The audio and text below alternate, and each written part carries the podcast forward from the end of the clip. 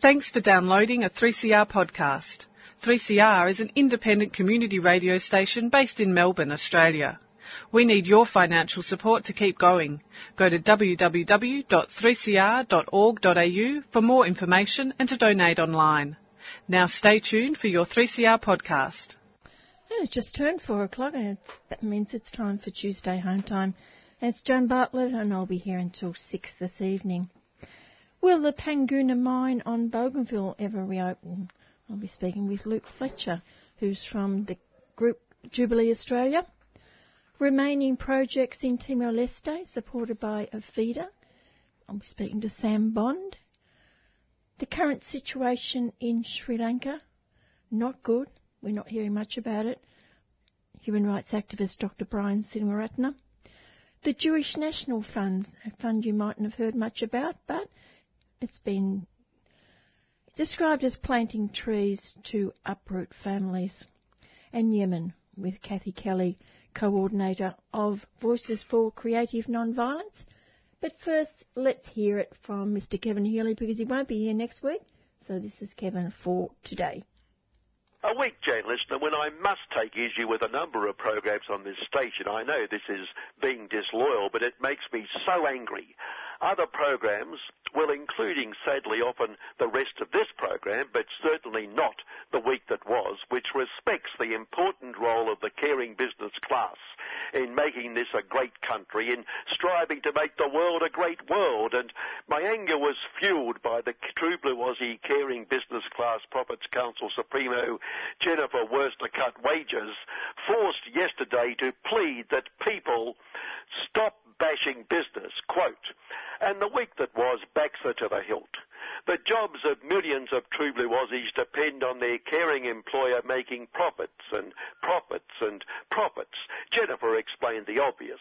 We can't overcome this long-term problem of slow wage growth if caring employers' profits don't continue to soar.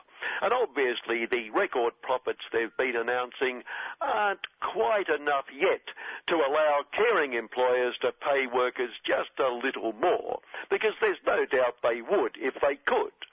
And how's this for demolishing the silly socialist lie that profits and ripping off are all business cares about?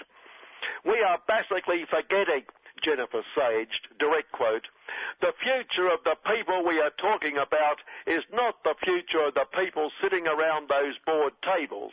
It's the future of the person working in the hardware store, working at the supermarket, working in the airline, serving you on, in a restaurant and running their corner store. What a beautiful sentiment. If only the long-haired commie greenie wooden work in an iron lot had just a little of the same concern for all, empathy with all. The long-haired lot are obviously the cause of all those workers being ripped off and inadvertently underpaid or not paid at all. Jennifer's desperate, timely plea was in support of the tax cuts for the filthy rich that are so essential, responding to some naive suggestions that with one in five top 100 companies paying no tax whatever, that is, not one cent, but presumably happily accepting a bit of corporate welfare from other people's taxes, then there is no need for a tax cut. That is a tremendously misleading representation of tax arrangements, Jennifer talked reason. Doesn't tremendously misleading misrepresentation reveal how tremendously misleading misrepresenting it is? Uh, what do you mean by tax arrangements, Jennifer? It's the way companies arrange their taxes uh, so that they don't pay any. Exactly. Jennifer and a whole bunch of the top 100 caring employers are accompanying Big Supremo Malcolm Turnbull to the US of the UN of the US of the world, presumably tax deductible, to maintain their fight for those true blue Aussie workers they so care about. One of those on the junket oh, sorry, the pilgrimage, the airline that used to be ours, Supremo Alan Joystick, explaining why it had paid no tax for 10 years, a compelling reason for slashing tax on the filthy rich, said it had all these losses to absorb before paying tax on its record profits. And his salary had soared because of the record profits. Just wish the ABC interviewer had asked Alan whether his salary had been reduced because of the losses well, the book losses, or why he too shouldn't have to absorb the losses before getting a soaring increase. Seemed the obvious question, but she didn't ask it. Malcolm's minister for the terra nullius whites know what's good for them non-people, Nigel, scold them. Nigel is another great mind in government, isn't he? Nigel joined Malcolm, as we mentioned last week, celebrating the 10th anniversary of saying sorry. Said motions arising from the Uluru meeting last year, correction, uh, sorry, sorry Nigel, what, uh, Ayers Rock, is Rock meeting. Oh, okay, sure, sure. Anyway, Nigel said motions like non-people wanting a body which would advise government and a treaty with the invaders showed just how they had no idea what is good for them. Their desecration, their violation of the sacred day when this great country was founded in 1788 is violent proof of their inability to run their own lives. How irresponsibly dangerous to democracy it would be to give them some say in running their lives. Uh, but, but Nigel, they were here. It had been founded. Don't be stupid. It was terra. Everyone knows that. Today, move on 130 years, not that we're suggesting a bloke like Nigel is stuck in 1788. Today in 2018 is Tuesday, Tuesday, and yesterday was Monday, Monday, which I raise because naturally it reminds us of Malcolm's ever popular deputy and hayseed and sheepshit party supremo brackets temporary Barnacle. Sorry, how you ask? It's obvious. Monday, Monday was sung by, yeah, you got it, the Mamas and the Papas. That's our very bad joke of the day out of the way. Oh, and let's thank Barnacle for landing us with Matthias Rotten Tuba as acting Big Supremo.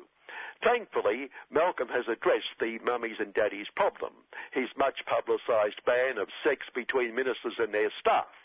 Well, that's guaranteed to stop that. As passion arises in the office late at night after about 10,000 drinks, they'll look at each other, put their dishevelled clothes back on and agree, no, no, Malcolm says we can't. Although having an affair per se is certainly big news. There wouldn't be more than about 8 million true blue having an affair at any given time. Perhaps Malcolm could help the public purse a bit more by turning his attention to the real issues, certain jobs that were created. Although let's point out, the pregnant non-partner was not a partner. The seething wife back home, where Barnacle was no longer, was the partner. Semantics can be a wonderful thing. But partner or not, newly highly paid position, not advertised, mm, probably worth a look. And free accommodation for the non-partners from a caring business class per- person who suddenly won thousands in contracts. Hmm, probably worth a look. While we still can, bringing us to the week that was End of the Earth report. Doing its best to end the world, the recent figures on political donations show the coal lobby was the biggest political donor in the last election, nearly four mil, plus another one and a half mil from the Minerals Council. But sadly, government has been forced to attack and threaten bad, bad donors like GetUp, which is trying to thwart the end of the earth spending 820,000 on that irresponsible campaign, forcing the fossil fry the planet lobbyists to have to spend seven times that amount to ensure the end of the earth rolls on. But the Minerals Fossils Council made one silly tactical error. It told journalists to donate so it can have access to government to ensure the end of the earth. Well, I added the last bit. While other major donors explained the real reason for such generosity, like Jamie Puker's Crook Casino, the AN Zero for You Bank, the Insurance Council, said they gave to support a stable political environment, expecting nothing, absolutely nothing in return. Not saying the Minerals Council's burst of honesty has any effect other than 350.org, a climate activist group according to the Lord Rupert of Wapping Sin, that has hijacked the Batman by-election, faces the loss of its charity status and tax perks over its overt political campaigning overt campaigning, something the coal lobby would never do. Probed, 350.org, over helping organise blocking coal loading at the port of Newcastle, slowing the end of the earth. Wonder if it has equal access to government. Also mentioned last week, we've got to give some sort of marks for obfuscation. No, let's go all the way, outright hypocrisy, when Zion accuses someone of aggression because it shot down one of its planes, bombing the proverbial out of them. And I thought, they've obviously become so used to bullying the Palestinian non-people who lived in Zion when it was Palestine, who have no more lethal weapons than stones and words which fall on barren disinterest. Stones and words against one of the world's biggest train killer machines that they see the gross injustice in someone actually fighting back when they assume the Yahweh given right to attack anyone they feel like attacking. Although we know those lethal train killer arsenals are not the aggressor. Thanks to the US of the UN of the US of the World National Guns Don't Kill lobby, endorsed by no less reliable a source as the US of Big Supremo himself, as the 18th mass shooting in 2018 saw 17 more students going to school but not going home. Killed not by a personal arsenal, but by the 19-year-old who had accumulated, legally as it should be, as is his constitutional right, the personal arsenal. And Donald Trample the Poor expressed his sympathy and said students should be safe to go to school and go home again. And the obvious solution, because we know guns don't kill, it's people who kill, is ban people. Before long, it will go into reverse exponential and the problem will be over. The guns will run the planet, like guns used to run Tasmania and their facsimiles still do. And finally, the guns will facilitate the banning people process. Speed it up. Perhaps Donald's a closet environmentalist, addressing the population issue not just at home, but all over the world. Good afternoon. And that was Mr. Kevin Healy. And as I said, you won't be hearing Mr. Kevin Healy next week on the program because he'll be tackling waves at the beach and also a few bubblies after the waves. So have a happy holiday, Kevin, and we'll talk to you in um, a week's time. You're listening to 3CR and the time is 13 minutes past 4 o'clock. It would appear that there have been conflicting stories regarding Bougainville in relation to the closed mine at Panguna, the closure of which led to an estimated 20,000 lives lost in the ensuing years of war. A report on the 10th of February stated the race to reopen one of the world's biggest copper mines, Panguna, is dividing landowners and the wider community in Bougainville. Key points. Local leader Philip Miriori says activity at the Panguna mine would bring prosperity and better infrastructure to the community. Bougainville president said the government is keen to restart the mine to boost its case for independence. And not all landowners around the mine are happy with the stalemate or with RTG's push to leapfrog former operator BCL. Then on the 12th of February, the report that landowners and companies are in a new battle for the Panguna mine. And one day later, the president of the Bougainville interim government, John Momis, told the media that the mine would remain closed until after the referendum vote expected to take place on the 15th of June 2019. I'm speaking now with Luke Fletcher, who's the director of Jubilee Australia to clarify the situation as he sees it. First, Luke, can you explain who your organisation is and its connection with Bougainville? We started getting involved in the Bougainville issue in 2013 when we, it was brought to our attention that there was a sort of renewed push by BCL to reopen Panguna, and it appeared to have the support of the autonomous Bougainville government. And so we thought we'd, we, we, knowing what we knew about the, anecdotally what we knew about the tensions amongst the communities in Panguna about this, that was somewhat worrying to us. So our first report, which came out in 2014, we, we had some people go up to the communities and speak to them, and on the basis of that, we published our first report on Bougainville called Voices of Panguna, which basically argued in a nutshell that the communities in Panguna may not be as excited about the mine as people were saying, and in fact that they might even be strongly opposed to the mine, uh, especially um, given the fact that BCL, that many of them felt that BCL hadn't cleaned up the environmental problems or, or really acknowledged its own responsibility for the human rights abuses during the war. So that was a very controversial report, and we followed it up with uh, a year later with another second report about the new Bougainville Mining Act. Last year we did, or so 2016, we did some workshops where we, we took this sort of work around the island and met with communities and did some workshops with them. And uh, we're now working on a third Bougainville project, which is looking at what the options are, especially economically, for Bougainville. Does it need to have mining? Is there other other options? What would they look like? Yeah, basically trying to provide more information for people on Bougainville as to their future. We have people going there quite a lot. We, okay. We work a lot with Ruth Saovana, who, who is uh, a Bougainville-based um, activist and scholar, and we just had our film crew who, who, who are making a film, short film about the latest project, go over there just in February. Uh, and uh, so, yeah, we have people going over there quite a lot. So the people who go and have mm. gone over the last couple mm. of years have, have mm. had first-hand experience from those people of what it was like to live through those terrible years of the war, and they still remember it. Absolutely. I mean, that's the, been the really um, powerful thing, impression that we have is that the war is still very much real for people.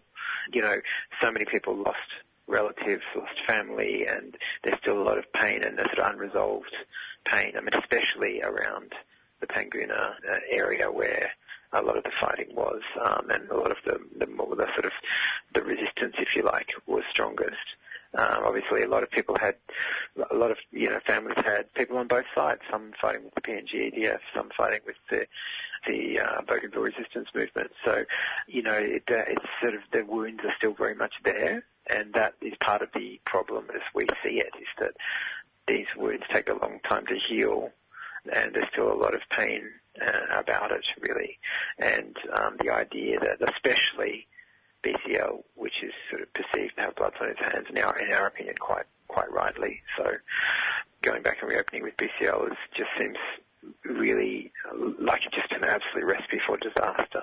But there is also a general feeling that, especially in, uh, around the Panguna region, that uh, any sort of mining is, is not, which is going to be, have the same sort of impact, is going to be very dangerous. I mean, the, the river is still polluted. There's there's still tailings waste and, and, and uh, you know, copper products in the river. It's, it's bright blue, as you probably have seen from the images. And so there's just, there's just still a lot of, I mean, there are some groups who do, who would like to see mining start there, and that's always been the case.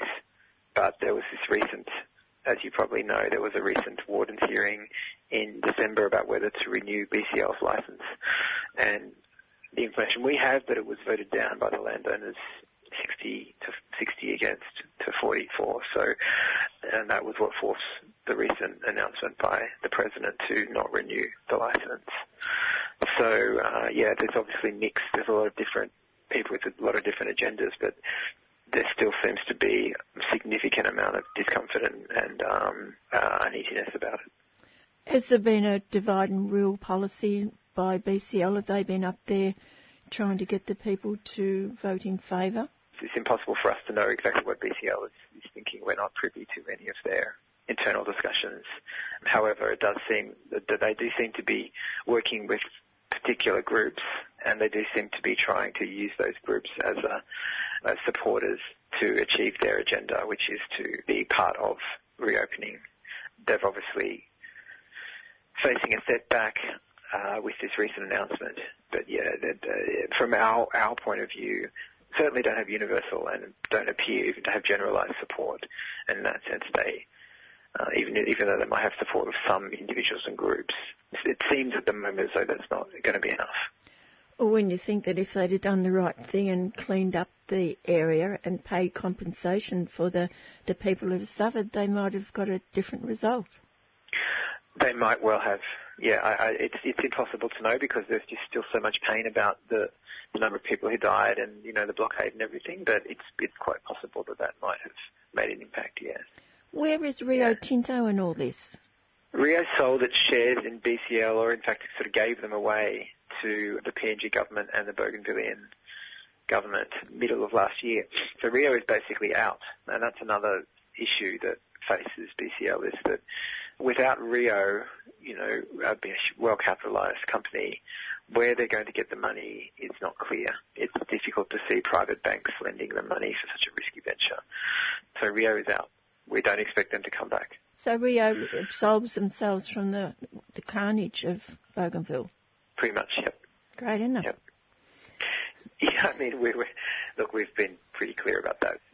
You know, we think that BCL and Rio have responsibility for, especially the early period of the war, their involvement in supplying, as far as we are, in terms of the documents that we've seen and information that we've seen, their role in supplying the, the government troops with, with transport, with food, and, and also their the role of their executives in pushing the PNG government towards conflict. We think that the company, both companies, have blood on their hands, and um, we'd like to see them go to trial for it. It hasn't happened yet, and it's going to be very difficult now. But for us, it's the most egregious case of corporate irresponsibility in Australia's recent history, and there's no question about that. Not forgetting the Australian government's involvement. Well, that's absolutely right. You know, Chris Lasslett's book state crime on the margins of empire has amassed an incredible amount of evidence to show that the Australian government knew and supported it.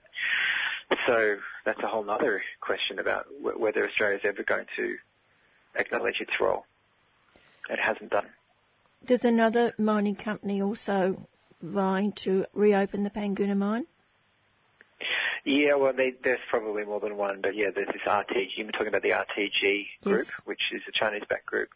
Seems to be the the one with the inside track at the moment to the ABG. We don't know a lot about them.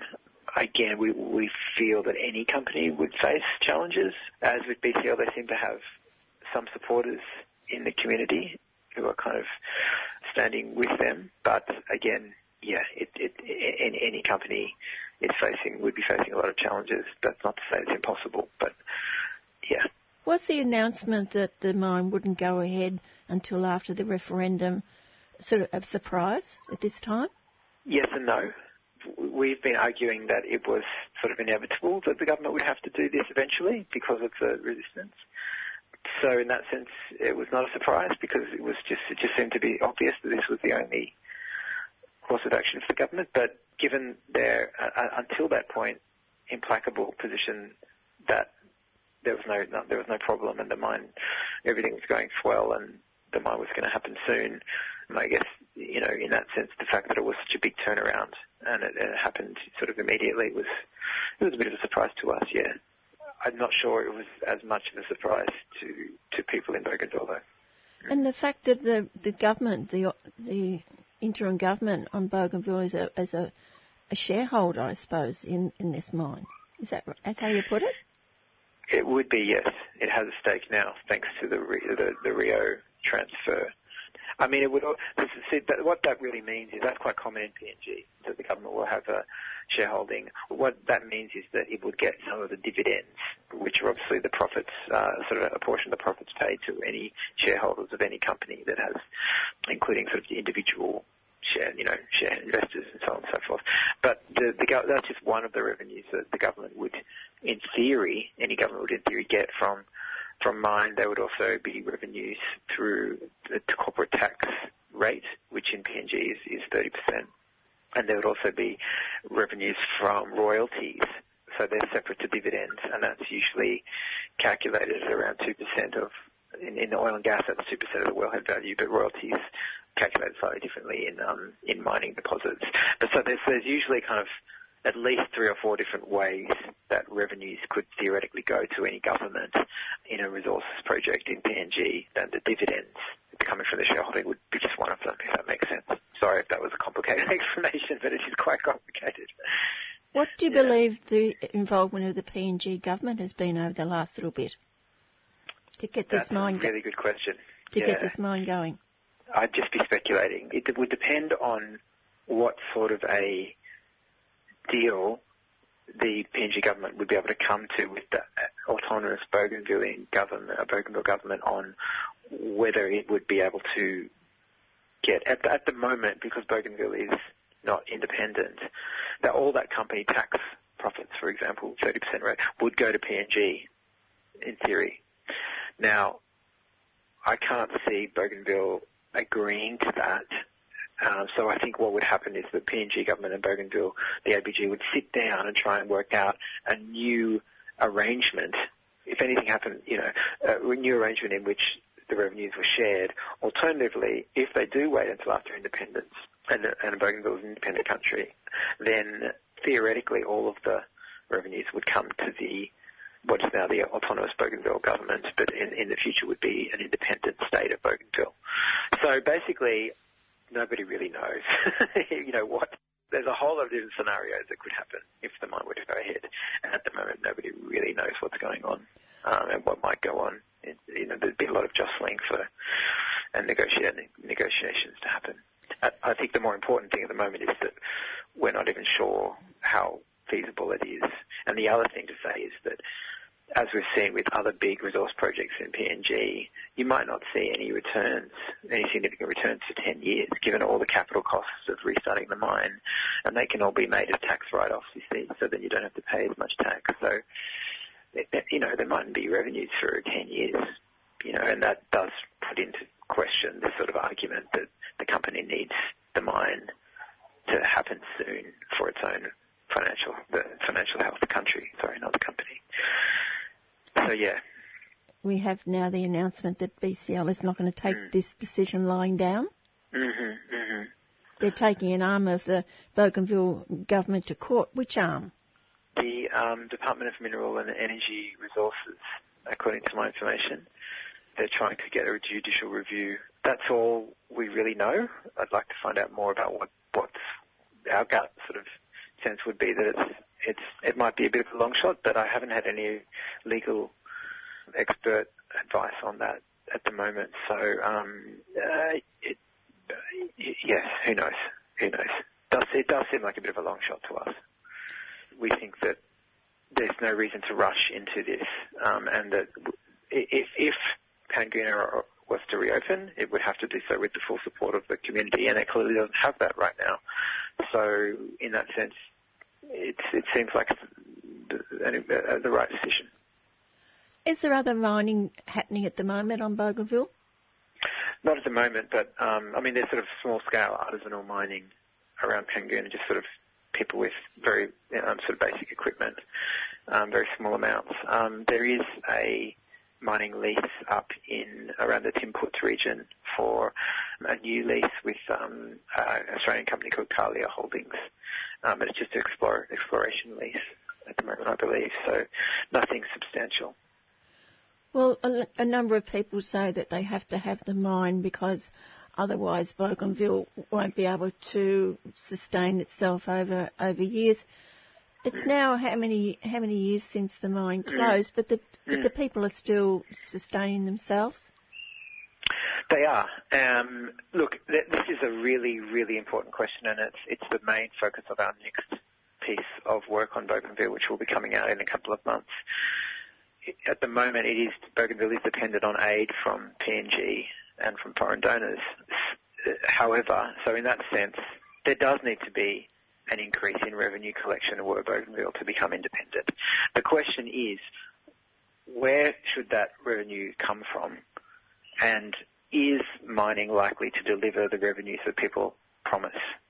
And this is the questions that we're examining now, but I, I, would say that we, we should be very skeptical about some of the claims that what mining would, as I said earlier, it looks like it would take 10 years for any significant revenues to come in from Panguna for example. But then there's also you have to consider what are the costs, even if you are, if you, even if there is revenue, revenue, are revenue coming in from mining. What are the costs to the environment? What are the what are the risks to the country if there's another, if there's more conflict? Uh, and, and are there other options? And, and what should be done to promote them? So these are sort of questions that our next report and project are going to be examining. Well, it's difficult to think of a multinational mining company in a developed country at the moment and over the last number of years that have done the right thing by the people. It, certainly in PNG, it's a very sorry tale, and Australian mining companies are also in sub-Saharan Africa, and, and there are some problems there too. So, Philippines. We, we, yeah, in the Philippines, and, and all, I mean the other thing is we're seeing even in Australia that resource companies are not paying their fair share of tax, and more and more information is coming out about that. So that's a whole related problem, and it, and it does happen in developing countries as well. So uh, it doesn't mean it, it can't work, but it is the constraints to um, resource, what we what we like to call resource-led development in these countries are immense and in some cases insurmountable. We would argue. Although I remember years ago there was a push in Australia to force Australian companies working in developing countries to adhere to a set of standards, uh, same standards that they would have in Australia, but that failed, didn't it? Yeah, look, look, we would like to see an independent, an independent body set up to monitor the behaviour of Australian companies overseas, particularly in the extractive industries, along the lines that the Canadian government has recently set up. They've set up their uh, ombudsperson to monitor the activities of their mining companies and other companies overseas. We think that's, I mean, we're doing some research into now, but we're very interested in, in that model in Australia. Is there anything yeah. else you'd like to add, Luke? I think that's, I think you've pretty much covered it all. Just to say, yeah, if, if people are interested to find out more about our work in Bougainville and our upcoming reports, please do. The best place is to is to go on our website, and you'll find we have a, a page on our Bougainville work, and you can sign up for emails, and, and we also have a Facebook group. Thanks so much, Luke. All right, thank you, Jan. And that um, email you can get through the web page, which is Jubilee Australia, and that was Luke Fletcher, who's the director of Jubilee Australia. It's um, 32 minutes past four o'clock. I'm Jane Clifton, author, musician, actor, marriage celebrant, author of The Address Book. I've always been fond of 3CR, and not just because they played the song by my band Stiletto, Woman in Trouble, 50,000 times. I was grateful for that, but that was a few years ago. Here I am again after all these years, and so is 3CR. Still supporting musicians and writers, and people with ideas to share. Keep going, 3CR.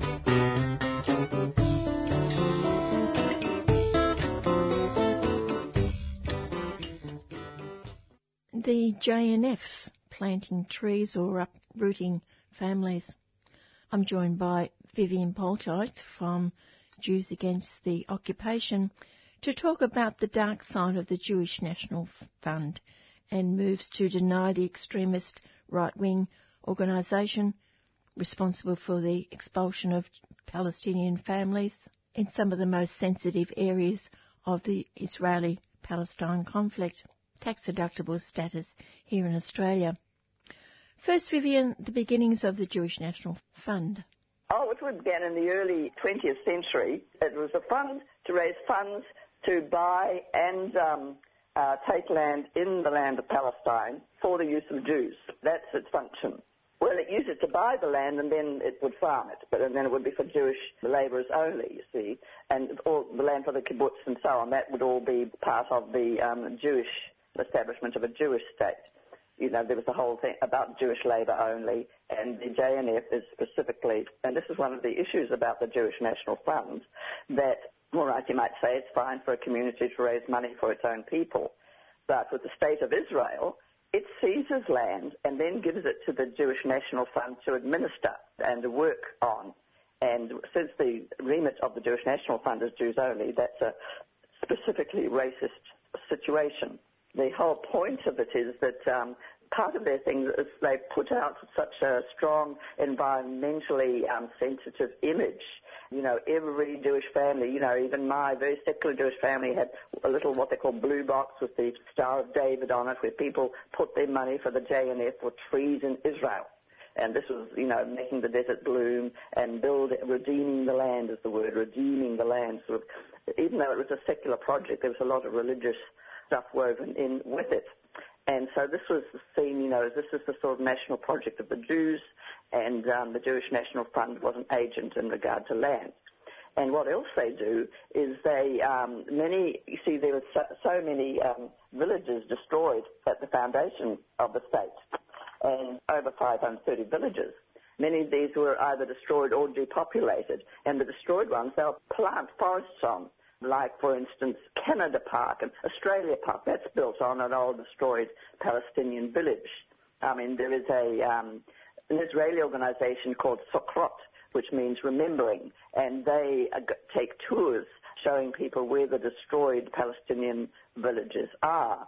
And so to try and re- rescue and um, bring, you know, um, uh, resurrect the memory of what went before, that it wasn't a land without people for a people without a land, which was the sort of Zionist mythology. And what happened to those people whose villages were destroyed? They were pushed off or they fled or massacred in, in, cases. And this is the source of this Palestinian refugee problem to this day because Israel will not allow Palestinian refugees to return. In the Universal Declaration of Human Rights, it says you have the right to leave your country and come back to your country. And so this is a flagrant breach of, of their human rights. Talk a bit more about what you call the dark side right up to the present time. All right. Well, at the present time, there's lots of land being taken from Palestinians for Jews only. For example, in um, in East Jerusalem, in, in the um, part called Silwan, the, the JNF is part of taking land from Palestinians and giving it over to a society which looks after very um, right-wing zealots bunch of zealots who have this thing they call the City of David, which is supposedly, you know, the um, an archaeological site where King David supposedly ruled. So it's, it's very mythological and very ideological and propagandist for um, promoting the, um, state of Israel as the face for the Jews they get displaced, uh, as happens all the time, and particularly, I mean, on the West Bank, West Bank is divided into essentially three parts um, very tiny part that the Palestinian Authority has nominal control of. It's only nominal because at any time the Israeli army can march in.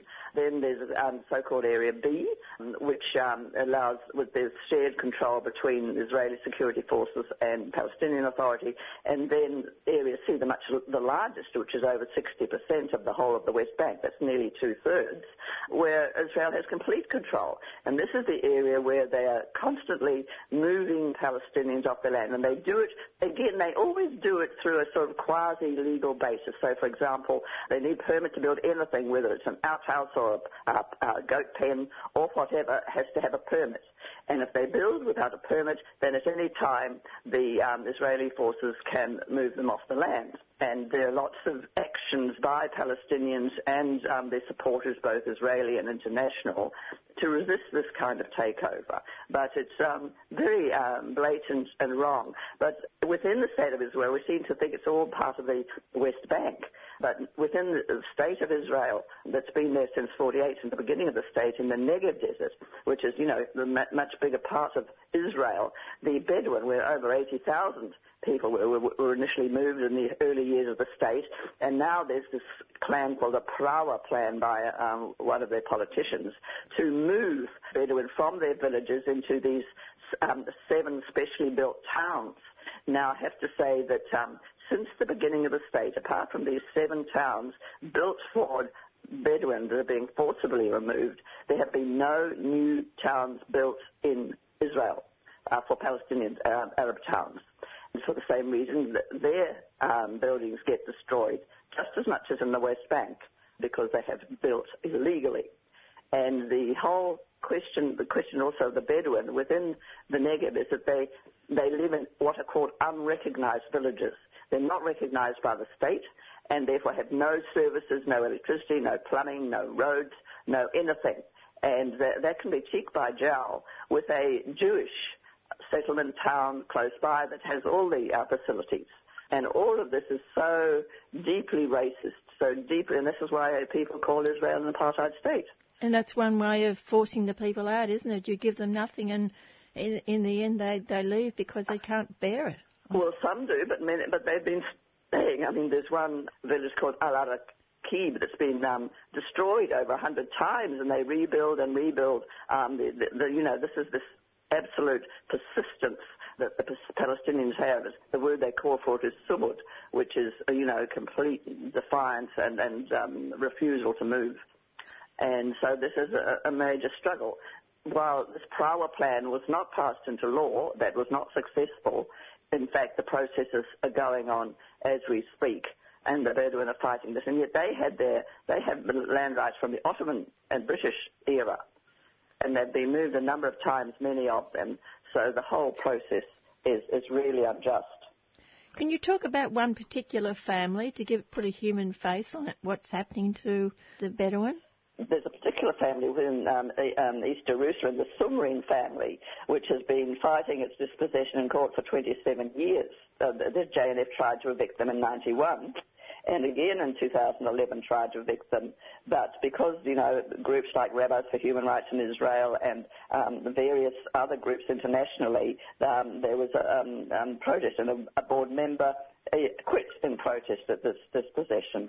But now there's another one. There's a campaign around with for the Sumarin family um, because there's again another court case. So this is the um, whole situation. This this constant taking of land. People sort of think of the Nakba, which is the name the Palestinians have for, for the, their dispossession and the, and the loss of their land. It's not a past thing in 48. It's something that's happening daily as we speak. And of course, uh, the land's being given to right-wing settlers, and that's probably the worst thing that can happen. Well, that's right. Uh, well, well, those are the only people that will go there. There's this um, family um, in the Negev. Uh, there's this town in the Negev called Um al Hiran, which um, uh, uh, the um, people are being uh, it's not recognised, so it doesn't have any of these services. When internationals provide aid and for these, say, schools and so on, they're demolished by Israel. So the Israel court, High Court has approved the demolition of the village to make way for two exclusively Jewish towns, which will be called Hiran. But the Bedouin have offered saying, look, we will share our town with the Jewish settlers, but we want to stay in our homes. But that is not acceptable. So it's really, really highly discriminatory and, and, and um, fanatical, really. You say that this family has been fighting this for many, many years through the courts. Who are the groups that are supporting them? In um, Jerusalem, the Sumarin family. Well, that, that's the Rabbis for Human Rights in Israel and the US, and then Yachad in the UK. Um, those are groups that I know of, but there may well be others because the whole issue is constantly um, their struggle over. So where does that leave the JNF um, with groups worldwide when they, they realise that they're actually using people's money to do this?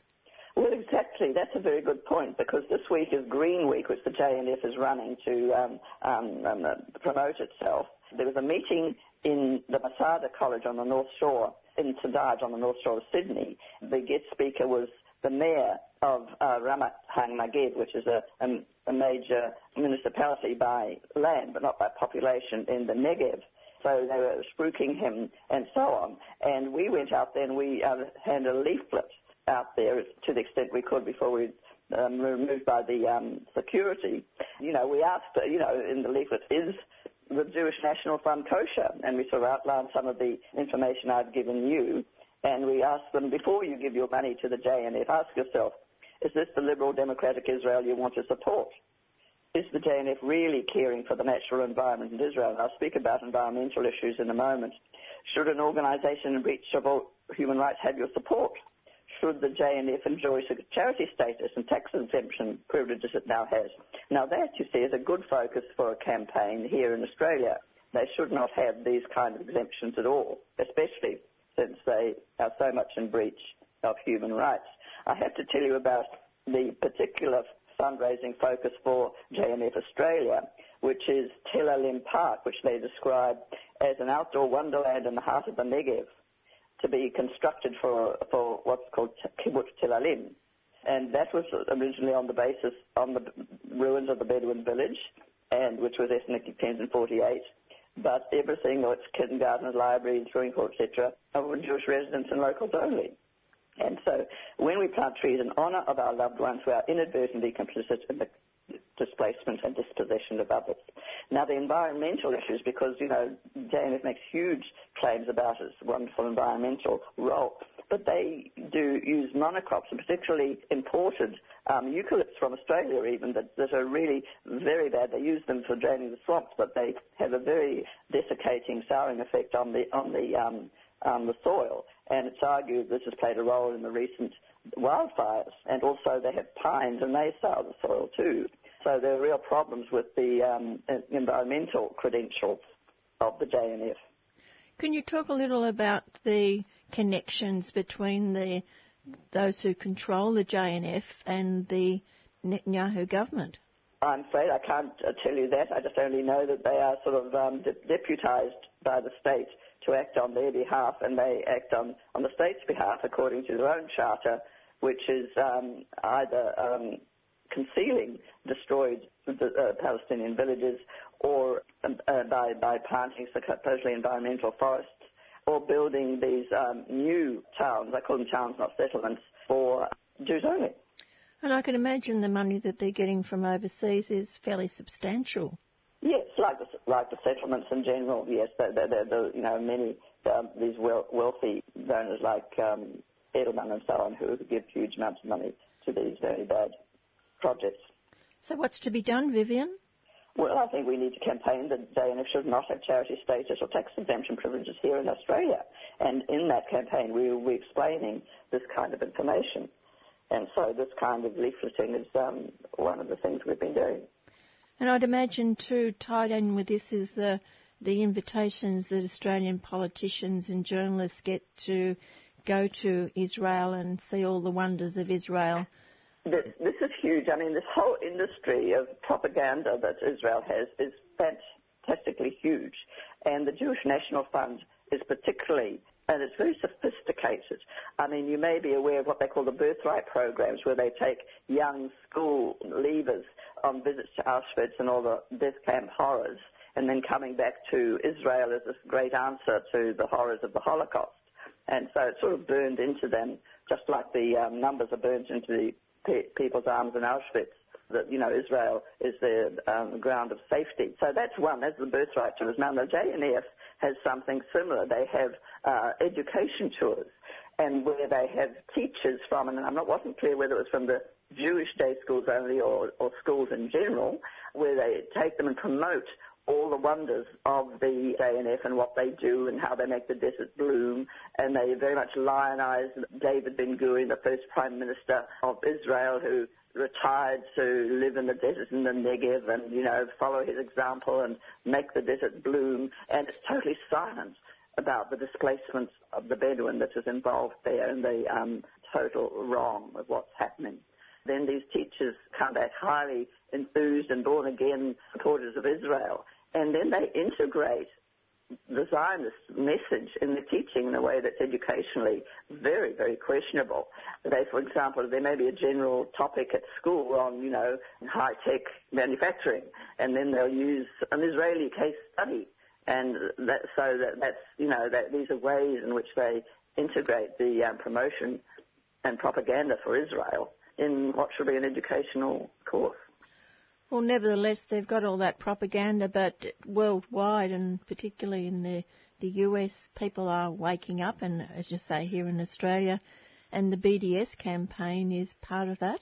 That's right, indeed, and um, particularly in America, there's sort of disconnect between the younger generations, and Israel is growing bigger all the time. And here, there's a younger generation of Jews who really object to what Israel is doing, and they're becoming active.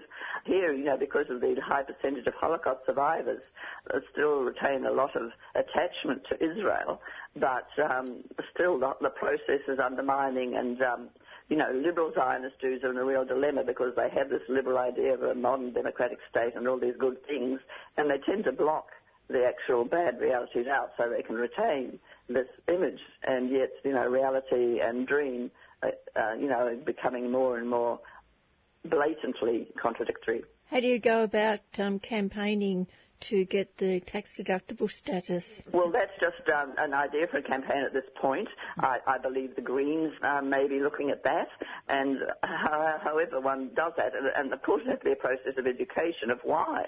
Why does the JNF not merit charity status? And it's very clear because of its um, human rights record. Thanks, Vivian. Okay, Jan. Thanks very much.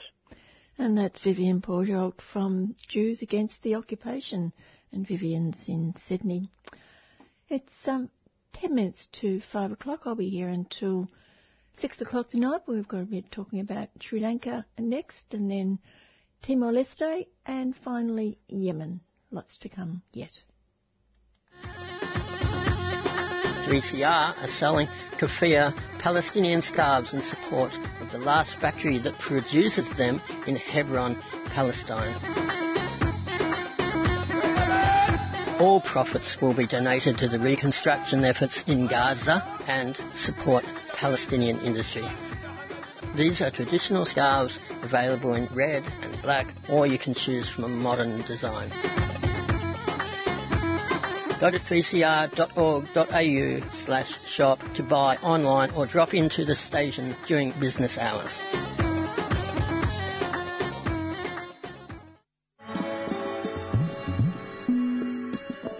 MC and the Footscray Community Arts Centre present Rohingya Refugee Crisis in Colour, an exhibition that delves deep into the heart of the ongoing Rohingya refugee crisis featuring photography from both Ali MC and Rohingya refugees, a short documentary, and stunning aerial drone footage.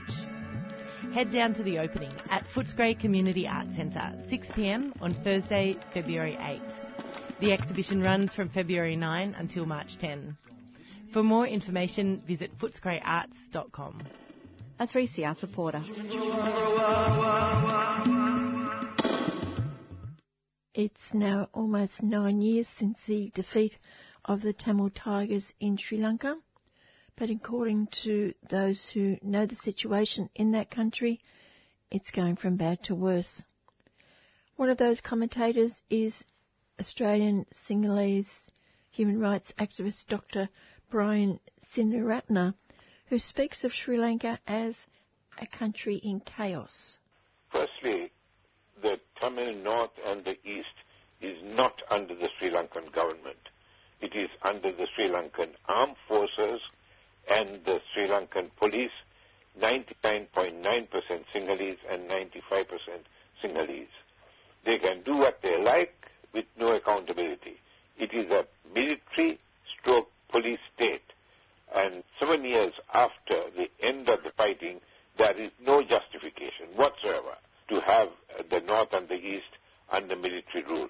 I think that the chance that this will revert to civilian rule without protests from the international community is virtually zero.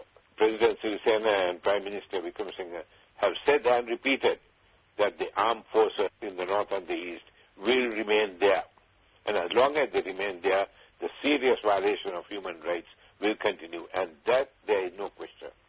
Secondly, the land grab, where the Tamil people have lost their lands to the armed forces, continues.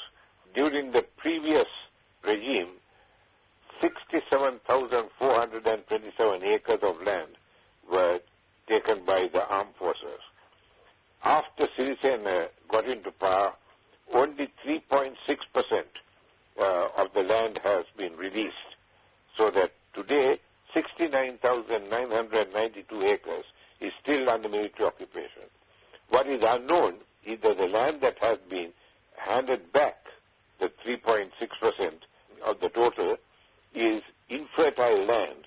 And as they hand back infertile land, they are acquiring fertile land so that the Tamil people cannot exist because they can't do any fishing, because the people on the coast are being relocated inland, and if there is no sea, they can't obviously go fishing. So they can't do fishing, they can't do agriculture, they can only exist. And this is actually a slow genocide that is going on. Thirdly, there is the relocation of Sinhalese into the Tamil areas, so-called Sinhalization, to make the Tamils a minority even in the area in which they are a majority. The electoral consequences are obvious. There is another word that had to be coined, Buddhistization. The springing up of Buddhist temples in an area where there is no civilian Buddhists. The only Buddhists in the area are members of the armed forces. There are hundreds of Buddhist temples and statues uh, being erected in the north and the east. Torture is rampant. Yasmin Sooka's International Truth and Justice Project, uh, ITJP, it's on the net, describes torture in detail uh, in the Joseph camp, J-O-S-E-P-H camp in the middle of Vavuniya, which is the torture center for the armed forces. Really, nothing has changed since Sirisena got in. Sirisena is the president of the Sinhala area in Sri Lanka.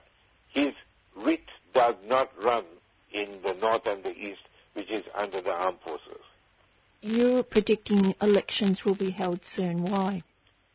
Uh, yes, the local provincial elections are going to be held in the next couple of days.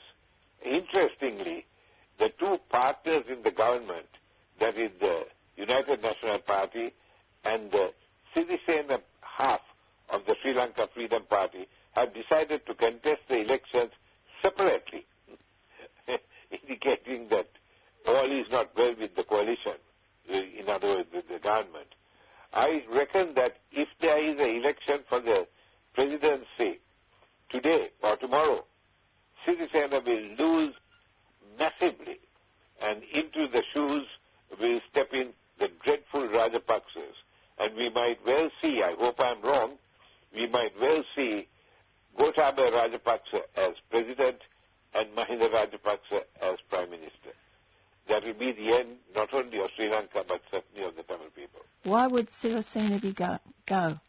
Because Sirisena was elected to power purely on the votes from the Tamil North and the East.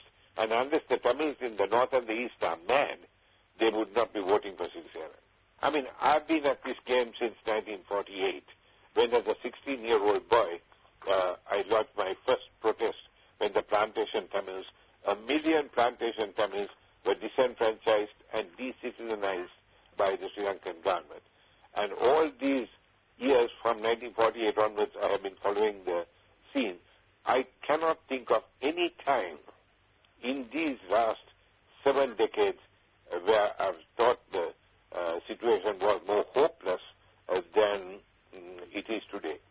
Actually, the economy uh, says it all. When we got our independence, or when Sri Lanka got its independence in 1948, the economy was doing well. There was no debt. By 1985, that's 35 years later, the debt was 130 billion Sri Lankan rupees.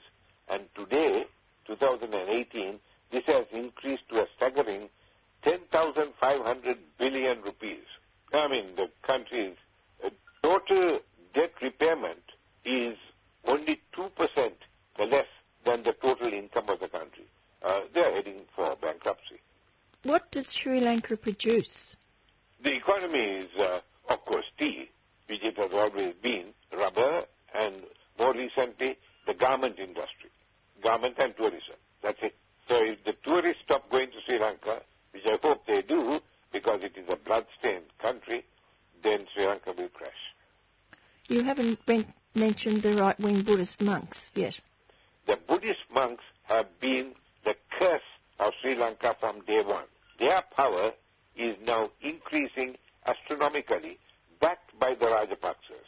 The Buddhist power force, the BBS, Bodu Bala Sena or something like that, they are a rabid lot of basically Buddhist thugs. And my mother was an ardent Buddhist, so I know all about Buddhism. This bunch, I don't think there ever has been a bunch as violent as this lot. But I would also like to point out that the first political assassination, that of my uncle, Prime Minister S.W.R.D. Bandaranaike, was done not by a Tamil tiger, but by a Buddhist monk who was investigated by Scotland Yard, found guilty of murder, and sentenced to death and hanged. These are the same monks that have caused all, a lot of the problems in Myanmar, is that right? Oh, absolutely.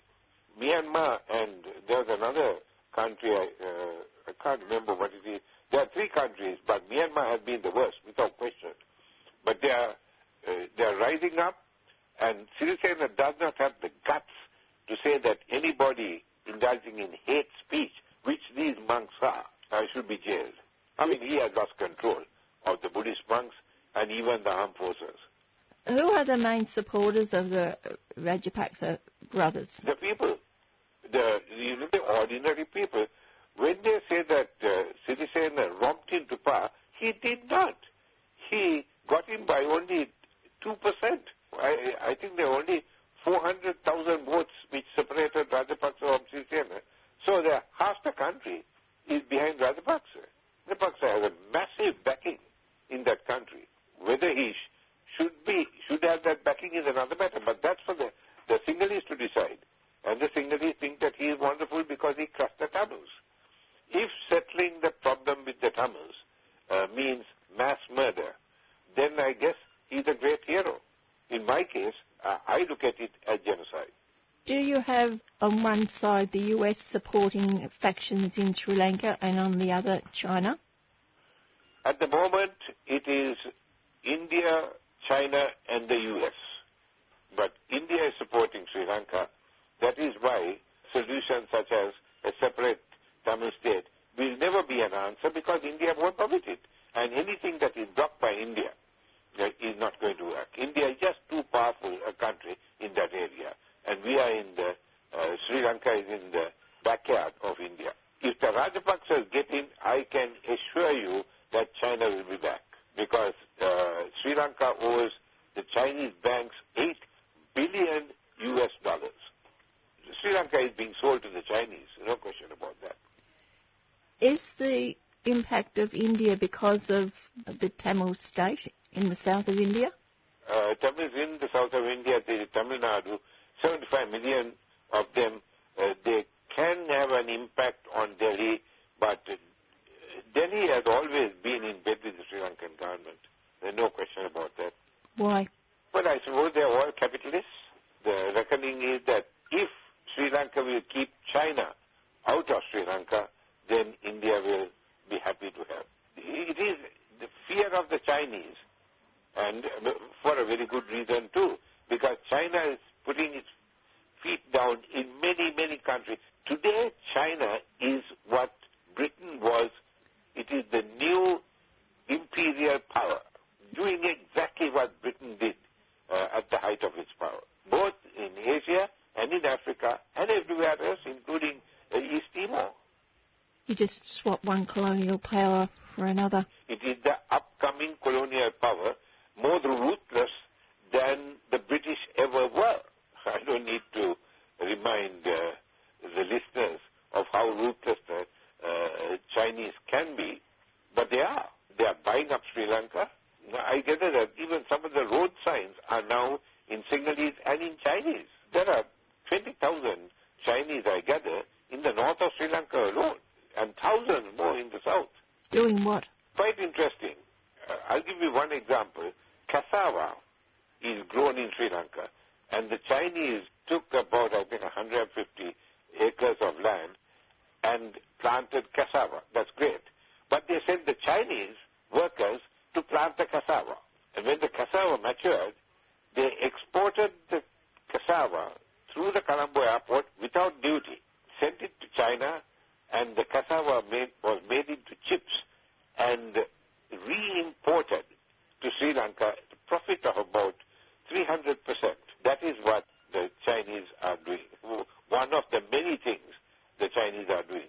Of more serious concern is that they have opened a new harbor in the Rajapaksa area, and that harbor is uh, running at a huge loss because only Chinese ships and small ones at that can enter the harbor because of an enormous rock at the entrance.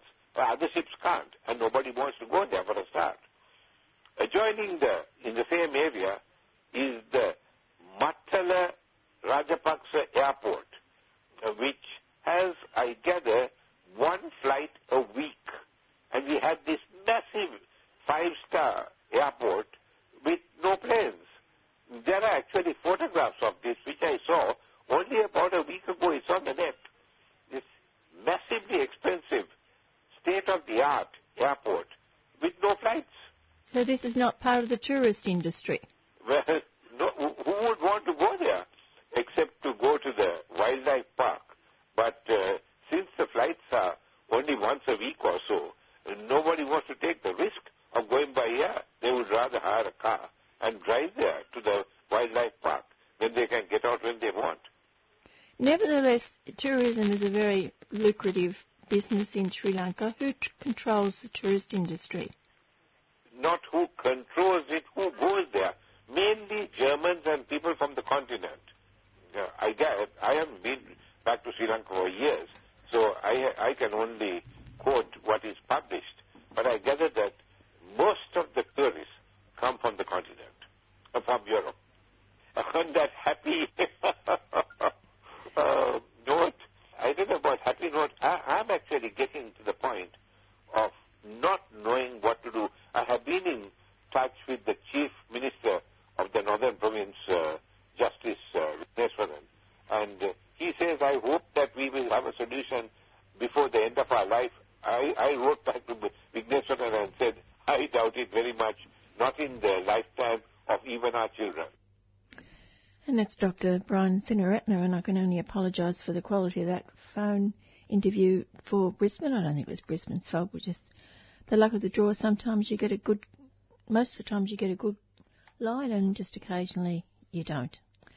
And the reason Dr. Brian Senewiratne hasn't been back to Sri Lanka for many, many years is is that um, he realises that if he gets off a plane, he might end up in a, a white van and never be seen again because I'm sure he's on plenty of lists for the security forces in Sri Lanka for his outspoken condemnation of the the torture and the death and the, all that's going on in Sri Lanka over many years. And he's one person who is willing and able to speak out, and he's paid the price. He can't go back home to his homeland, which is Sri Lanka.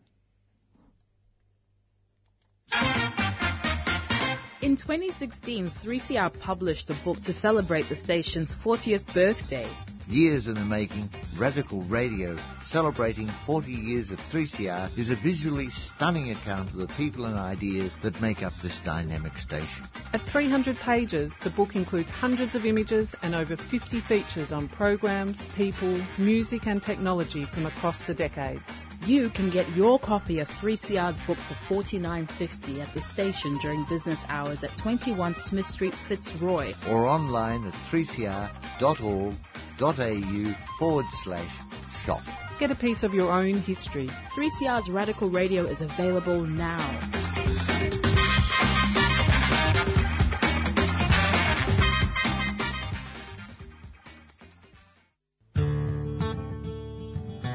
This is David Rovics, and you are tuned to 3CR 8:55 a.m. Melbourne, Australia. Step three is finding there's a tactic when everyone believes it could be true. That if all the people work collectively, there just might be something we can do, and everything can change.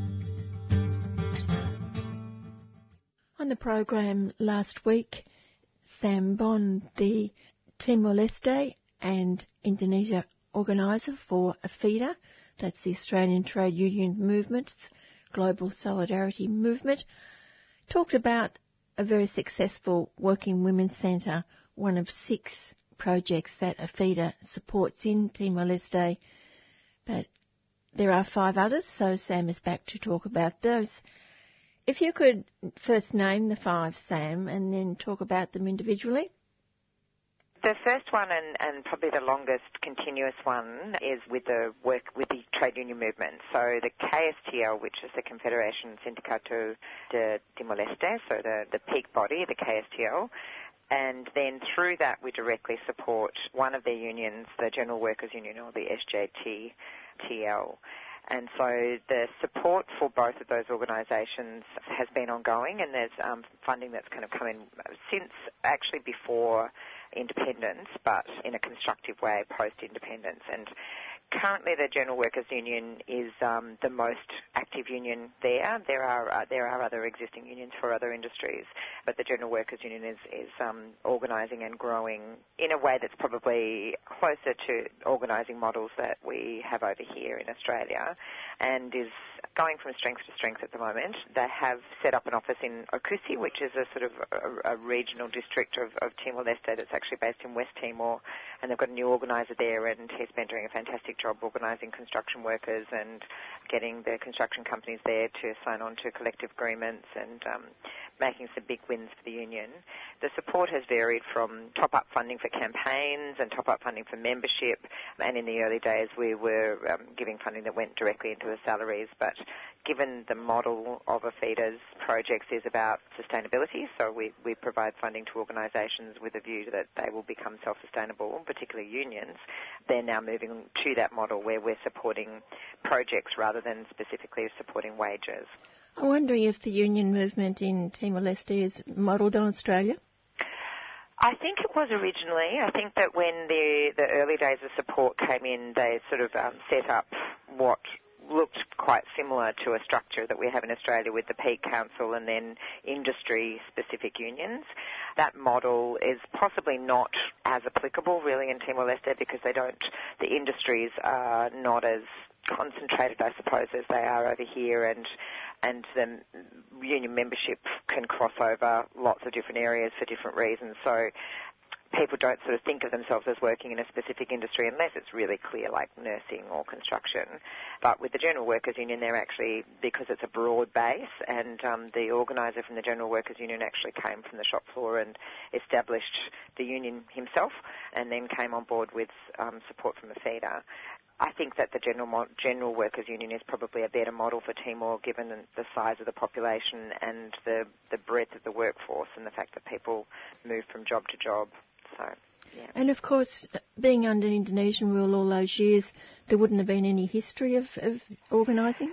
Not really. Um, it still feels very much like many other things in a, in a sort of new democracy. It does feel like it's still kind of early days for the unions there.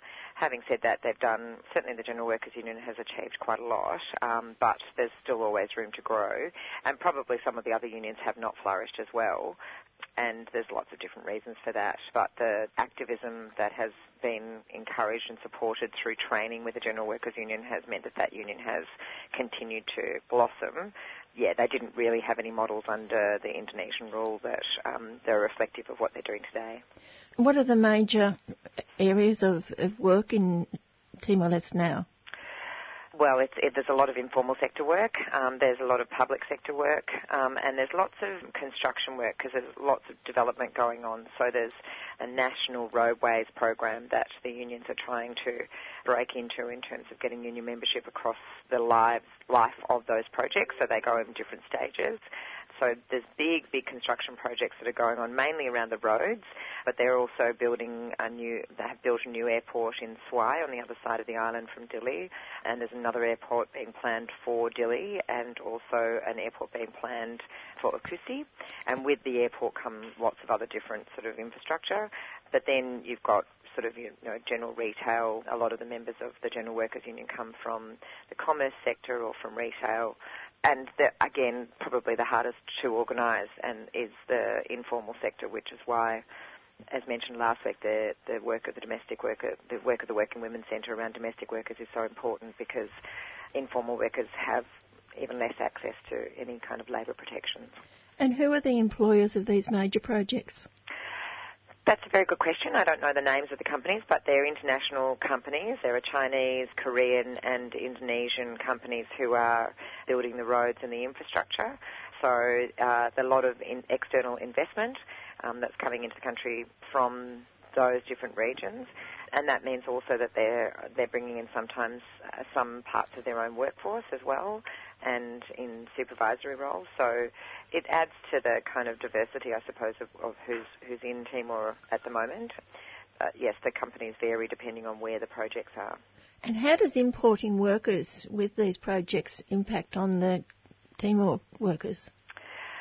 I think it probably doesn't have a significant impact because they're not exclusively, um, it, it's not exclusively imported labour. Like it's actually cheaper probably for the companies to employ local labour than to bring their own people.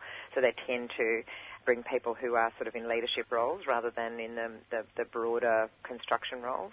But it's a good question. I don't know the answer. I'm going to be having a meeting with the General Workers Union Secretary a bit later today, so I might check in with him about that. As I said, it's an area that the that the union has only re- really just been given permission to organise in, so it's still sort of a new space for them as well. So they are organising in a in these businesses like Chinese businesses. Certainly in Oecusse they are. They're organising the construction companies and um, and organising collective agreements. So yes, they're tr- attempting to. Some are a little bit easier than others, but interestingly, the union in Oecusse, the branch of the General Workers Union in Okusi, they've won most of their collective agreement arrangements through taking pretty strong industrial action. So they're not just handing over the rights to the workers automatically. The, the workers really have to fight for them. So are you saying Oecusse is going ahead because that was sort of a neglected part of Timor, wasn't it?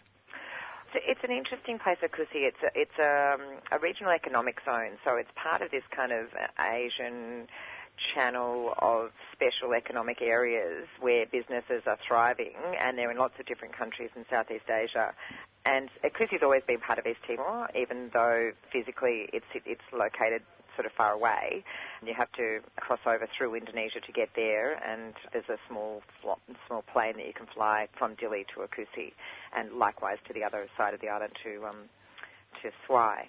So yes, it's definitely going ahead. It's definitely always been part of um, East Timor. It was apparently where the um, Portuguese first settled back in the 1700s, and so it has a sort of long East Timorese history and continues to be part of East Timor today. And is one of the other projects that you're supporting the scholarship program? Talking about the, the scholarship that, that was set up through MEAA for the journalists? Yes. Okay, so that's a slightly separate project, but yes, that would probably add another one to the list of things that are going on in East Timor. That's a fantastic um, scholarship. It's only been running for a couple of years. It's um, it's called the Balibo Five and Roger East Fellowship, obviously in honour of the five journalists who were killed in 1975, and then Roger East, who was killed a little later that year by the Indonesians. It was just just prior to uh, Indonesian occupation, and they were situated in Balibo, which is a town that kind of looks over towards the Indonesian border, and they were there as uh, investigative journalists trying to find out what was going on and trying to um, expose it to the outside world, and were caught by the caught by the Indonesians and murdered. So, in honour of those workers, the Media, Entertainment and Arts Alliance set up a, a scholarship, which they've been putting money into, so individuals are contrib- contributing directly through APHEDA and some organisations to provide a one-year scholarship to Timorese journalists to assist them to undertake investigative projects. So we've got two recipients this year, Priscilla Fonseca and Augusto Sarmento, and they're both journalists based in Dili. One of them, um, Priscilla, works for the television station, and um, Augusto works for the local, um, for the Timor Post, the main newspaper. Yeah, that's quite exciting. Um, we met with them when we were there in January as well and um, had a good conversation about what they're planning to do. And it's a really good opportunity for them to be able to focus uh, specifically on their investigative skills, but also to do a little bit of training and sharing with journalists here in Australia. So part of the scholarship will involve them coming and spending some time with journalists here in Australia and, and with news outlets. So that'll be really exciting for them and for us. Okay. Well, well, we've got still got two or three more. Yes, we've got um, so the big one, probably the the one that people will know least about because it's sort of still relatively new for APHEDA, but it's now been going for a couple of years. Is our farmer organising, and this is a massively growing area and the partner organisations, we've just added a third one to the organisations that we're partnering with. So one is called the KSI, one is called the IEP, and the third one is called UNER. UNER stands for Union Agricultural de, um, de Ermera. So it's a, an agricultural union in the area of, of Ermera. And Ermera is a district not too far away from Dili that is a coffee growing area, but it's also known as one of the poorest districts of East Timor partly because the coffee has a really big bumper crop for around three months of the year, and that's when all of the income comes in. But in the other months of the year, there is no sustainable um, income coming into the community, so there's not, there hasn't been a diversification of crop or a, a, sort of management or capacity for the local communities to be able to manage finances over the other nine months of the year. So the union was set up to train farmers about integrated farming techniques so that they're starting to grow vegetables and other crops um, at other times of the year when they're, when they're off season from coffee so that there isn't a constant flow of income coming in. And and the big part of the of, of, of the three organisations is that it's about giving the farmers, of which 85% of the population of Timor-Leste are still living in rural areas and living um, and living from you know self-sustaining farming, they are, are starting to take ownership through the organising of community bases that they also want to be able to not just feed themselves and feed their families, and um, but that they want to be able to grow crops that will earn them an income that will be able to be brought into the communities. The focus has been on land reform and um, making sure that where the farmers are living on the land, that they have right to farm it and right to, right to be able to decide what is farmed but then also working collectively to make decisions about what crops they're growing and how they are getting them to market so that they're getting a reasonable income for the additional crops that they're growing. And so they're doing that collectively. So the organisations that we're partnering with are supporting the development of community bases where the farmers work together, identify community-based leaders, make collective decisions about what they're going to grow. Often they're, they're doing the additional farming sort of on the weekends or in the evenings over and above their normal crops and then getting them to market.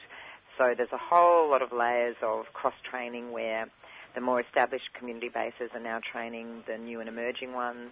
That the organisations that we're partnering with have a team of organisers who are based out in the districts who are assisting them with lots of different types of training, but including things like organic compost and organic fertilisers and sort of longer sustainable crops development that again goes is in the hands and the decision making of the farmers themselves. And it's part of a national movement of farmer organisers that comes under a, a more political organisation in Timor-Leste called Mokatil, who are part of the Via Campesino model, the international peasants movement. So it's very exciting work, and there's some, been some fantastic successes already, and it's just growing all the time. And I'd imagine most of the crops would be organic. Yes, they are and they're you know they're they're trying to uh, they're they're working together to and with the advice from other farmers who've been successful to pick the crops that are going to grow the quick, most quickly and to get to market in a reasonable time and that they can grow multiple crops at the same time so that they can continue to, to earn an income. So they're doing a bit of experimenting. But yes, it's organic and, um, and they're using sort of older style farming techniques, but with the current knowledge of farmers who are attempting to build or diversify their crops so that they can actually get food to market and make an income for their communities. And I'd imagine it's pretty important that they are sustainable in a financial sense, that the children don't have to be kept from school to help in the farms. One of the biggest reasons why the communities are so keen on making a profit is because it still costs money to get kids to school, and the schools are not necessarily just around the corner from where they live, so they have to travel. So, uh, the, one of the biggest focuses of the money coming into the community is to be able to afford to get the children to school. So, undoubtedly, that is the big focus. In all of the community bases that I've been visiting, there are definitely young people who are working, sort of young adults who are working on the farms, and but the focus for the kids is to get them to school. What about the seasonal workers program? Is that is that a project that APHEDA's involved with? Yeah, it's a very timely that you asked. I'm actually going to be heading off with the National Union of Workers here in the, uh, the national team, uh, going to South Australia this week, and I'm going with them to Port Augusta because there there are lots of seasonal workers coming over from Timor Leste to uh, all different farms around the country. The main area the seasonal workers are coming over is in farming and some in hospitality. And yeah, the General Workers Union, so that was the first partner organisation that I mentioned, have been working for a couple of years on getting into the pre-departure briefings for the seasonal workers to alert them to the fact that they have industrial rights when they come over, even as seasonal workers in Australia, but that they may not always be enjoying those depending on the employment environment that they find themselves in, and giving them, advising them about um, joining the union and what the union can do to support them. And at the same time, the National Union of Workers has worked very closely with lots of different communities, not just from Timor-Leste, who have been brought over as seasonal workers assisting them to a identify their rights, but also to collectively challenge employers who are exploiting them um, in lots of different ways. So yeah, so there's a really nice link there where the General Workers Union and the National Union of Workers. Uh, so the General Workers Union will do the pre-departure briefings, and then the National Union of Workers will go and meet with the workers when they arrive and try to get uh, that and that understanding that if they work, are working collectively as, as members of the union, then they're more likely to enjoy the full benefits that they should enjoy under Australian labour law while they're here, and not some of the horrific abuses that we've seen that come out on the 7:30 report in the farm mm. farms all over the country, actually. So what you're saying is that also the, the workers are in a group when they go to a, a farm. Yes, they are. So, I mean, it varies the size of the group. Sometimes it's only six or ten people. Sometimes it's larger, depending on the farms and depending on what their needs are, and depending on what the season is that they're that they're picking for. So at high peak season, then they're going to send larger groups, and sometimes they come from lots of different locations. So there are seasonal workers from from Cambodia, from Indonesia, from from Vietnam, um, and Timor Leste, and other countries as well. And so, who sets the paying conditions? Paying conditions are, are set in Australian law, so um, the seasonal worker paying conditions are the same as the minimum wage and minimum conditions under the award in Australia for seasonal workers. What varies from employer to employer is the additional things that they charge the workers for, such as excessive costs sometimes for their accommodation and meals. There's not necessarily a clear upholding of their rights around breaks and days off. That sometimes the accommodation that is provided is incredibly substandard and so there are a variety of ways that the workers should be getting the minimum wage or the, the, minimum wage according to the award of the industry. But once the employer starts taking out various different things, they end up getting a lot less and not necessarily recognising that they have a right to overtime and penalty rates and other things like that. So this is why the union is so important for those workers who otherwise wouldn't have a voice yeah, I think that's it. We've got the unions, yeah, the unions, the three different organisations that are farmer organisations, um, and then the Working Women's Centre, and then the Ballot Scholarship on the side. So that, that's it. So it's a fair commitment from APHEDA. it's a lot, yeah. There are a lot of there's a lot of projects going on. The farming work we get funding from the government for as well. So that's one of the projects that doesn't we don't have to kind of uh, only get money from union members for, um, which is some of the political stuff. So the Australian um, current Australian government funding doesn't allow us to support trade union development. So the General Workers Union and the, and even the Working Women's Centre does not get currently get funding from the federal government, but the farmer projects do fit under DFAT's guidelines. So we get some funding from the government for them as well. So what you've got is workers assisting workers in other countries. Yes, that's exactly right. That's the APHEDA model. It's a solidarity rather than a charity, and so it's directly about workers um, aligning themselves with workers in other parts of the world and um, sharing that solidarity in a range of different ways. Thanks, Sam. No worries at all. And that's Sam Bond, who's the organiser for East Timor projects and Indonesian projects with the APHEDA. And as Sam said, it's unionists in Australia putting their money towards helping unionists in developing countries. It's 28 minutes past five. It is listener sponsors who keep the radio station going. When you become a listener sponsor, you get a part of this radio station. You get a little part of it. It's yours. You get a little share of it.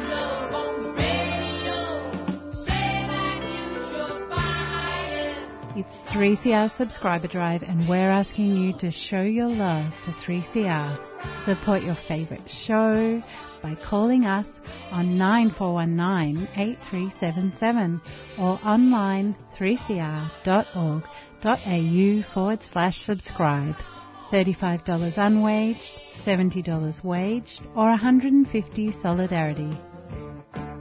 Subscribe to 3CR today people lining up uh, out in the street, uh, out in Smith Street and Collingwood, lining up to take out their listener sponsorship.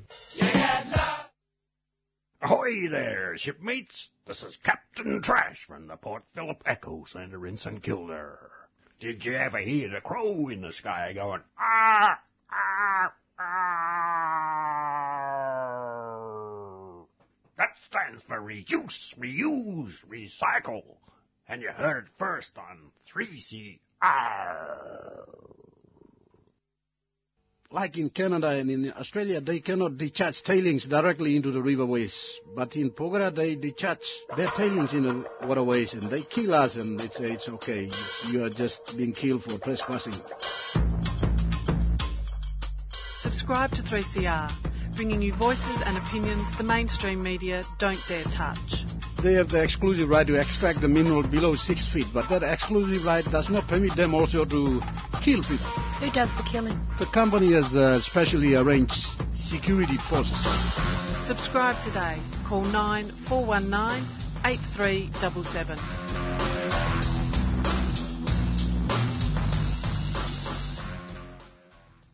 Earlier I spoke with Kathy Kelly, a co-coordinator of Voices for Creative Nonviolence. Kathy, you've spent a lifetime seeking ways to prevent violence and wars and assisting those who suffer as a consequence of that violence and wars.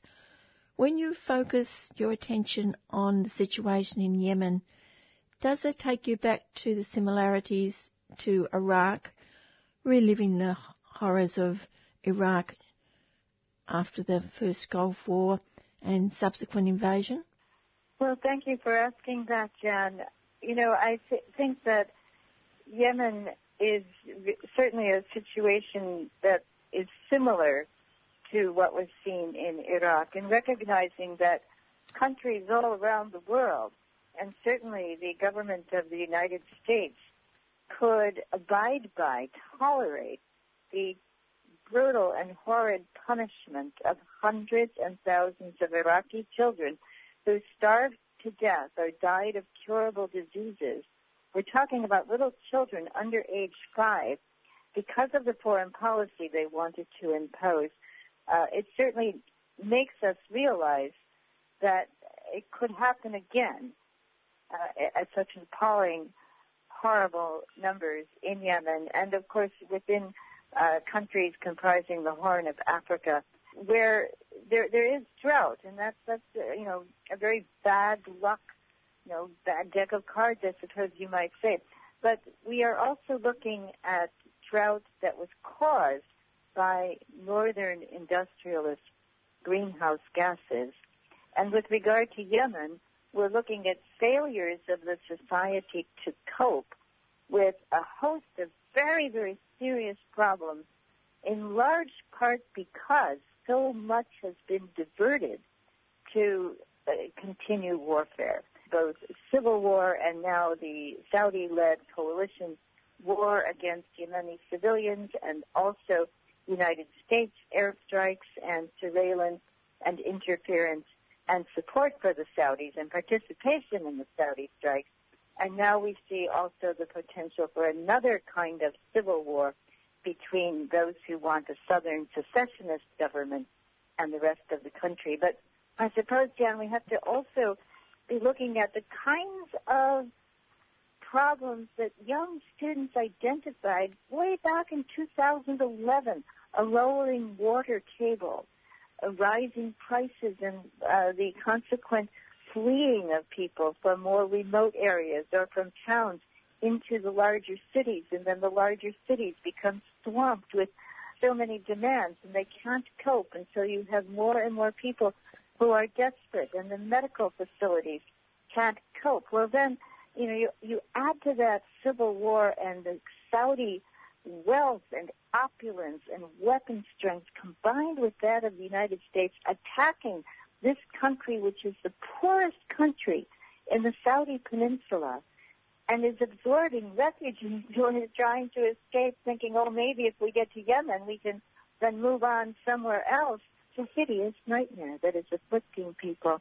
So that now uh, Mark uh, Lowcock of the United Nations has said that uh, 8 million people are estimated to be at risk of starvation because of near famine conditions and that one million people have been identified with cholera, and then there was an outbreak of diphtheria, and, and that's extremely contagious. And, and all of these crises are happening while the medical facilities are only working at best in half capacity, and roads have been destroyed, transportation systems have been wrecked, ports are still being either fully or semi-blockaded, and so uh, it's probably going to be, according to United Nations, corroborated by Human Rights Watch and Amnesty International, the greatest humanitarian crisis since World War II. Millions of people are likely to die. What does this say about humanity? Uh, well, you know, I still believe, Jan, that if average, ordinary people in Australia, in the United States, in the United Kingdom understood, because they were seeing this on their evening news night after night after night, if they understood the level of suffering and the causes behind it, I don't think, for instance, the blockade against Yemen would withstand the light of day. The United States would say to Saudi Arabia, hey, knock it off. But people aren't given the opportunity, are they? No, I don't think so. I mean, uh, just on a very, very microcosmic level, um, my good friend and I want to say colleague, Medea Benjamin from Code Pink, who has challenged the Saudi government and the Israeli government and the U.S. government, has tried along with me to get a visa to enter Yemen, and, and we found it simply impossible. We tried for many, many months. And you know, it's also, I think, important, Jan, to realize the sort of confluence of different characters who, whose involvement in the region has been punitive for Yemen. And one thing I want to mention is that a retired Australian general, retired General Hindmarsh, is now working for the United Arab Emirates government, and he coordinates their presidential guard. And his sort of uh, major skill is in coordinating special operations forces. And he had done that amongst the UAE fighters, and, and now he is a, a very key person in designing fighting plans and military operations that the United Arab Emirates would carry on in Yemen. So there is a network of 18 clandestine prisons, horrific places, terrifying places. People dread ever going to one of these clandestine prisons in any country, but in Yemen right now, the United Arab Emirates are operating 18 secret prisons wherein people who've survived have said that the methods of torture include trussing a person's body on a sort of rotating spit and then roasting the person as the spit rotates over uh, uh, uh, some source of terrible heat.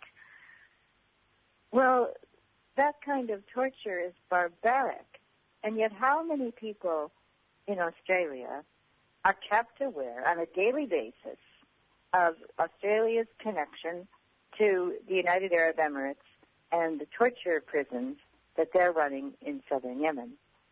And, and certainly likewise, how many people in the United States where I live are aware that it's U.S. companies that are supplying through sales Saudi Arabia and other Saudi coalition-led countries with uh, massive, massive weaponry. I mean, it, it so outweighs anything that the Iranians might have supplied to the Houthi rebels.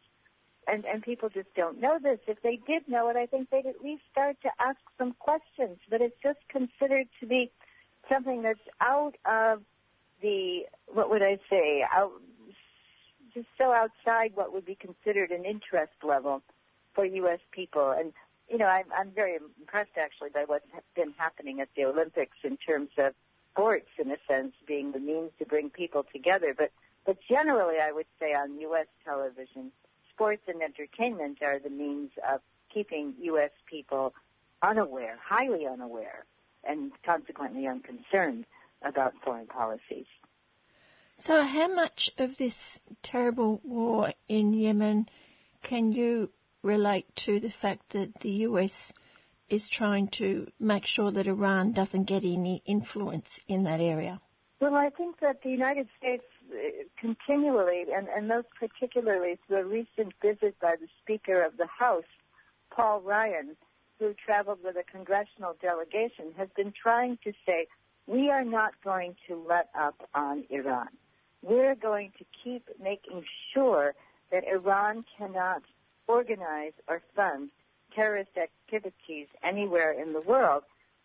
Well, you know, I don't think anybody knows yay or nay, you know, can say yes or, or no whether or not Iran is supplying some of the Houthi rebels in Yemen with weaponry.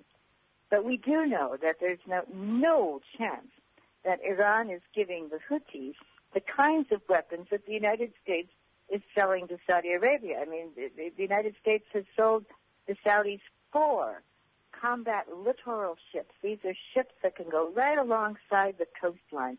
And without those, the Saudis wouldn't have been able to blockade major ports and thereby starve people in Yemen. The United States has engaged in mid-air refueling of Saudi jets that go out and bomb civilian populations and civilian infrastructure. They couldn't wage those bombing sorties on an almost daily basis without U.S., direct U.S. support. And apparently uh, the UK is also giving support and assistance with uh, so-called surveillance. And so the Saudis have bombed four Doctors Without Borders hospitals. They've bombed transportation systems, including public buses, public gathering places, including weddings and funerals, warehouses where food is stored. They've, they've made it almost impossible for distribution of food, either because they prevented fuel from getting in or because the roadways are destroyed. And of course, as they form networks of secret prisons and uh, use sniping and shelling of cities, the rebels start to do the same thing. So a city like Taiz becomes a place where it must be a nightmare to live. People are putting up with snipers and shelling from both sides and blockades so that they can't get in needed food and fear that they're going to run out of water and also the fear that they, if somebody speaks up, they might be held hostage by some hostile group.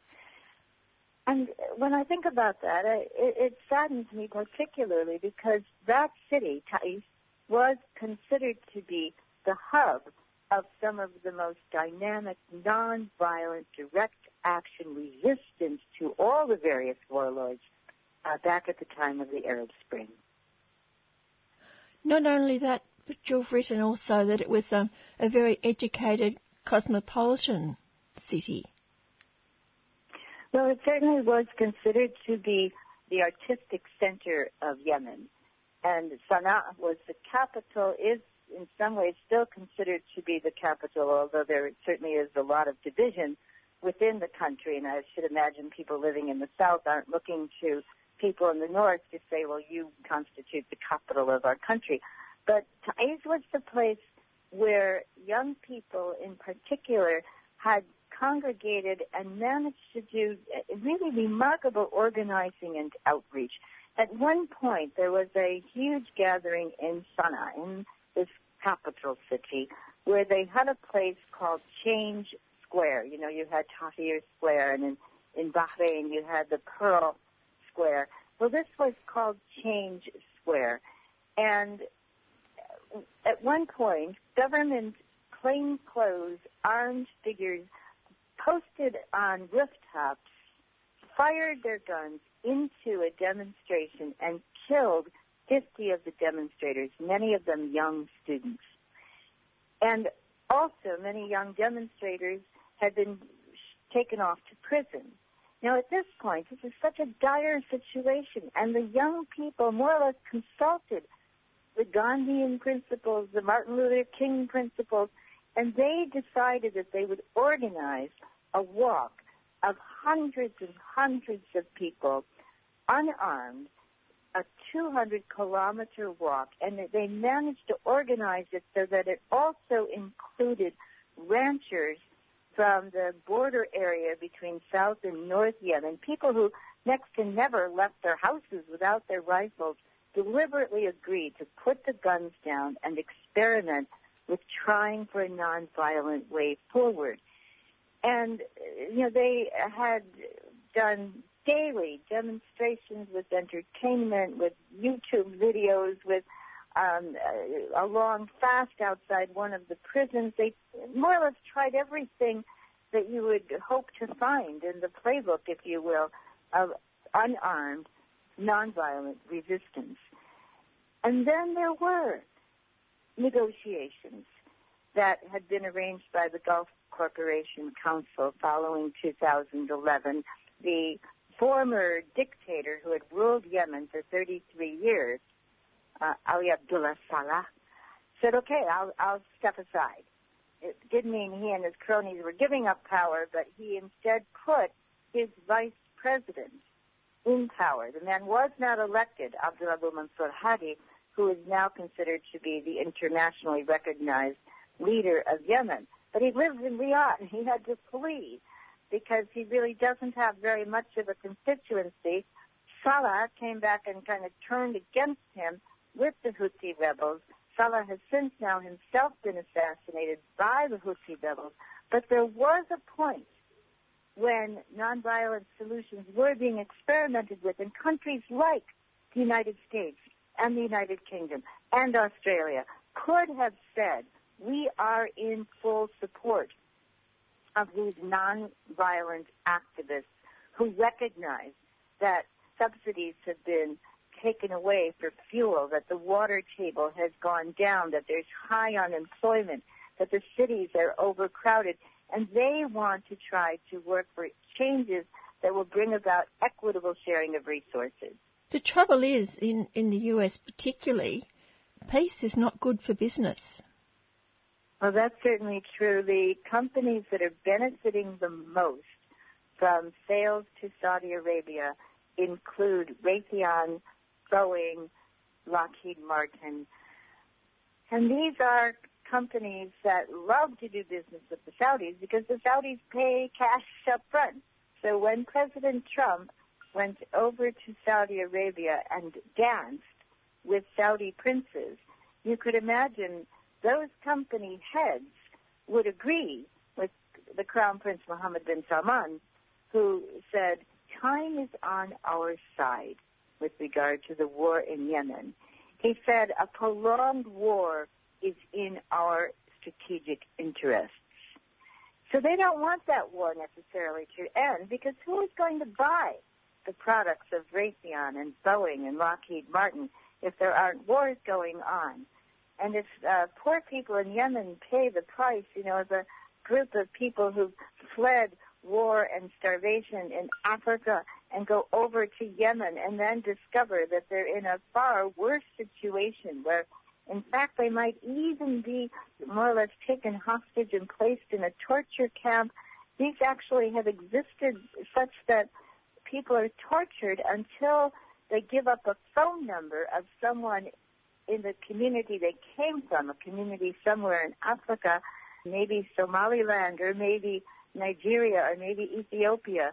And then the people whose phone number has been given are receiving calls that say, if you don't send money, we'll continue to hold your loved one hostage and subject the person to torture. So people don't realize when they get into smugglers' boats and they go over to Yemen that this is a very dangerous crossing, that they could be landing in a far worse setting where disease and hunger and thirst are the lot of ordinary people. And so then they might try to go back. And then the smugglers fill the boats to overcapacity, try at times to extort even more money from these beleaguered migrants and refugees. And recently, one of those boats capsized after the smugglers started to attack the passengers with guns, and then there was panic and the boat capsized. And so we might easily say, well, those smugglers are so heartless that they would aim their weapons at innocent people that they've already stolen from. But then I think, Jan, what about us? and we aim huge weapons at innocent people that we've already oppressed because we've taken their resources at cut rate prices and we expect to keep it up. Do you link any of the refugees coming from Africa to the destruction of Libya by Clinton and her friends? Because Libya was a very, uh, a very stabilising place in North Africa and also supported many of the people in those countries to the south and employed them. You know, I think that that's part of the problem with demonizing leadership of other countries, which the United States is so prone to do. And I know I have to be careful not to demonize anyone myself, but I think you're right. Um, the United States was, uh, the, the public was more or less blinkered, unable to see that actually under Gaddafi, although he was somebody who had blood on his hands, no doubt, and had a very quirky way of running a country. He also had shared the wealth so that um, many Libyans had managed to rise beyond poverty. And yes, you're right, it was a stabilizing influence that helped uh, support other countries in the region. I, I mean, I sometimes think about Iraq under Saddam Hussein, and there's no doubt he was a ruthless uh, dictator. But Iraq had built up a, an amazing capacity to meet people's health needs within Iraq and beyond in the region. And also, um, Saddam Hussein liked it if he was regarded as the person that came to the rescue of people in other countries that were experiencing um, great social and economic needs. He may not have always supported the poorest people in his own country, but he liked to support other countries. Well, you know, uh, you look at Yemen and who, had history gone differently, might have supported the millions of people in Yemen, and now also we must look at Somaliland, Somalia, Puntland, Ethiopia, Nigeria, parts of Kenya. Well, Iraq and Libya, in a way, might have been the countries had they been able to continue to build up their economic wherewithal and their scientific abilities, they might have been able to create a generation of technocrats and others who could help to do the kinds of things that, you know, United States Peace Corps workers um, at their best would have been trying to do. If you had got your visa to go to Yemen, what do you believe you could have done? Well, I want to be very modest and humble about it, but I think that at the time that we were looking to get into the country, um, BBC had not yet paid a visit. CNN went in as embeds with the Saudi military recently. Uh, 60 Minutes was able to get in, but they never said one word about United States support for Saudi bombing. Um, at the time that we were trying to get the visas, and that would have been um, spring through fall of 2017, there was very, very little coverage. So I would have wanted to bring a tape recorder and ask people to speak on tape uh, who were healthcare workers or sanitation workers or United Nations workers, if any of them would be so willing, and then be able to give that tape to radio stations back in the United States and say, you know, this is yours if you'll use it. I would have certainly wanted to try to spend as much time in the hallways and rooms in the hospitals as might be possible. I would have wanted to go to neighborhoods in Sana'a where places had been bombed and um, talk to people at the schools and at the mosques and at the community centers and ask them how has life gone on and, and how are you getting water and how are you getting food? I would have wanted to try to get as close as possible to the port of Hodeidah and find out how people feel when they know that the Saudis are talking about taking that port, taking it over, and knowing that very, very fierce uh, Sudanese mercenaries, among others, are fighting up the coastline, uh, taking city after city, and uh, getting closer and closer to the port of Hodeidah. So these would have um, all been important things to do, important lessons to learn, and, and I'm glad now that some reporters are getting in. Iona Craig is certainly one of the best, and she has, uh, for many years, reported from Yemen and she speaks the language, and she is herself Muslim. So um, the more power to her, and I hope that as many of us as possible can keep listening to her. Is there anything else you'd like to add? Well, there is the possibility that Mohammed bin Salman will be coming to the United States sometime in March. It's uh, been stated that he would go to uh, the Massachusetts Institute of Technology in Boston and uh, to New York and to Houston and possibly other places. It seems right now organizers have been trying to bring him to the United Kingdom, and uh, there's such opposition they had to delay the trip, so this may delay his visits to the United States. And again, I don't think we should take the posture of saying everything is the fault of the Crown Prince Mohammed bin Salman, but I think we should ask him why does he believe that a prolonged war is in the favor of anyone, or that time is on the side of people who are bombing and killing Yemeni children and civilians. Thank you again. All right. Thank you, Jen. All best wishes to you.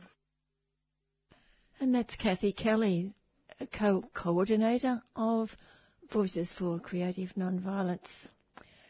Coming up, time for me to go, but I will be back next week at four o'clock. No Kevin Healy next week. He's off to the beach.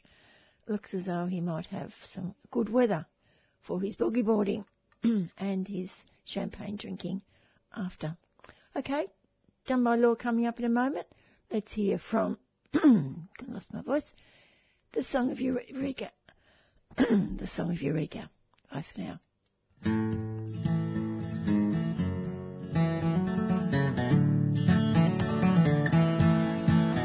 from every corner of the world. They came from all around. When in 1851 they struck gold upon the ground. Every voyage was a long one, months upon the stormy sea.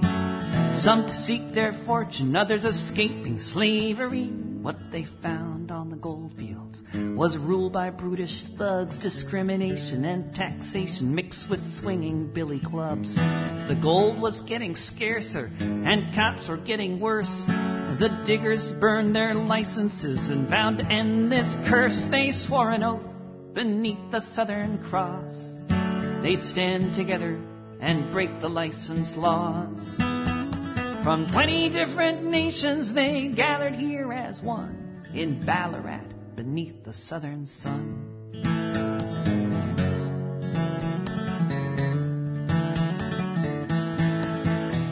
The crown tried to divide them, giving preference to some. The diggers wouldn't have it. They said it's all of us or none. They built a stockade while the redcoats massed nearby, and they heard the miners shouting, We're ready now to die. The rebel miners waited for whatever lay in store. And on one December morning in 1854, the redcoats attacked the camp.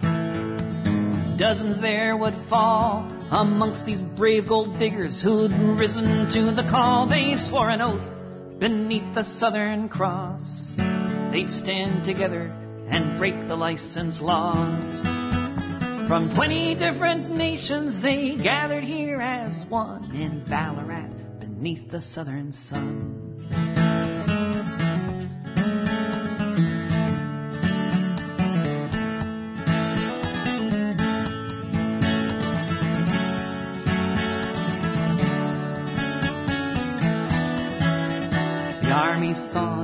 Was over and things go their way. But when 15,000 miners rallied a month later on the day, the crown conceded everything, all of their demands. They'd won an end to license fees, the right to vote and land. So here's to Joe and Charlie, Lalor and the rest.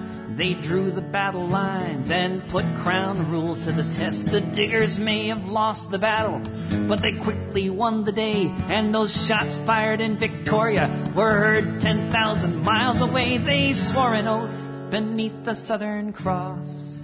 They'd stand together and break the license laws. From 20 different nations they gathered here as one in Ballarat beneath the southern sun.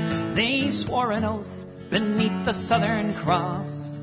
they'd stand together and break the license laws. From 20 different nations, they gathered here as one in Ballarat beneath the southern sun.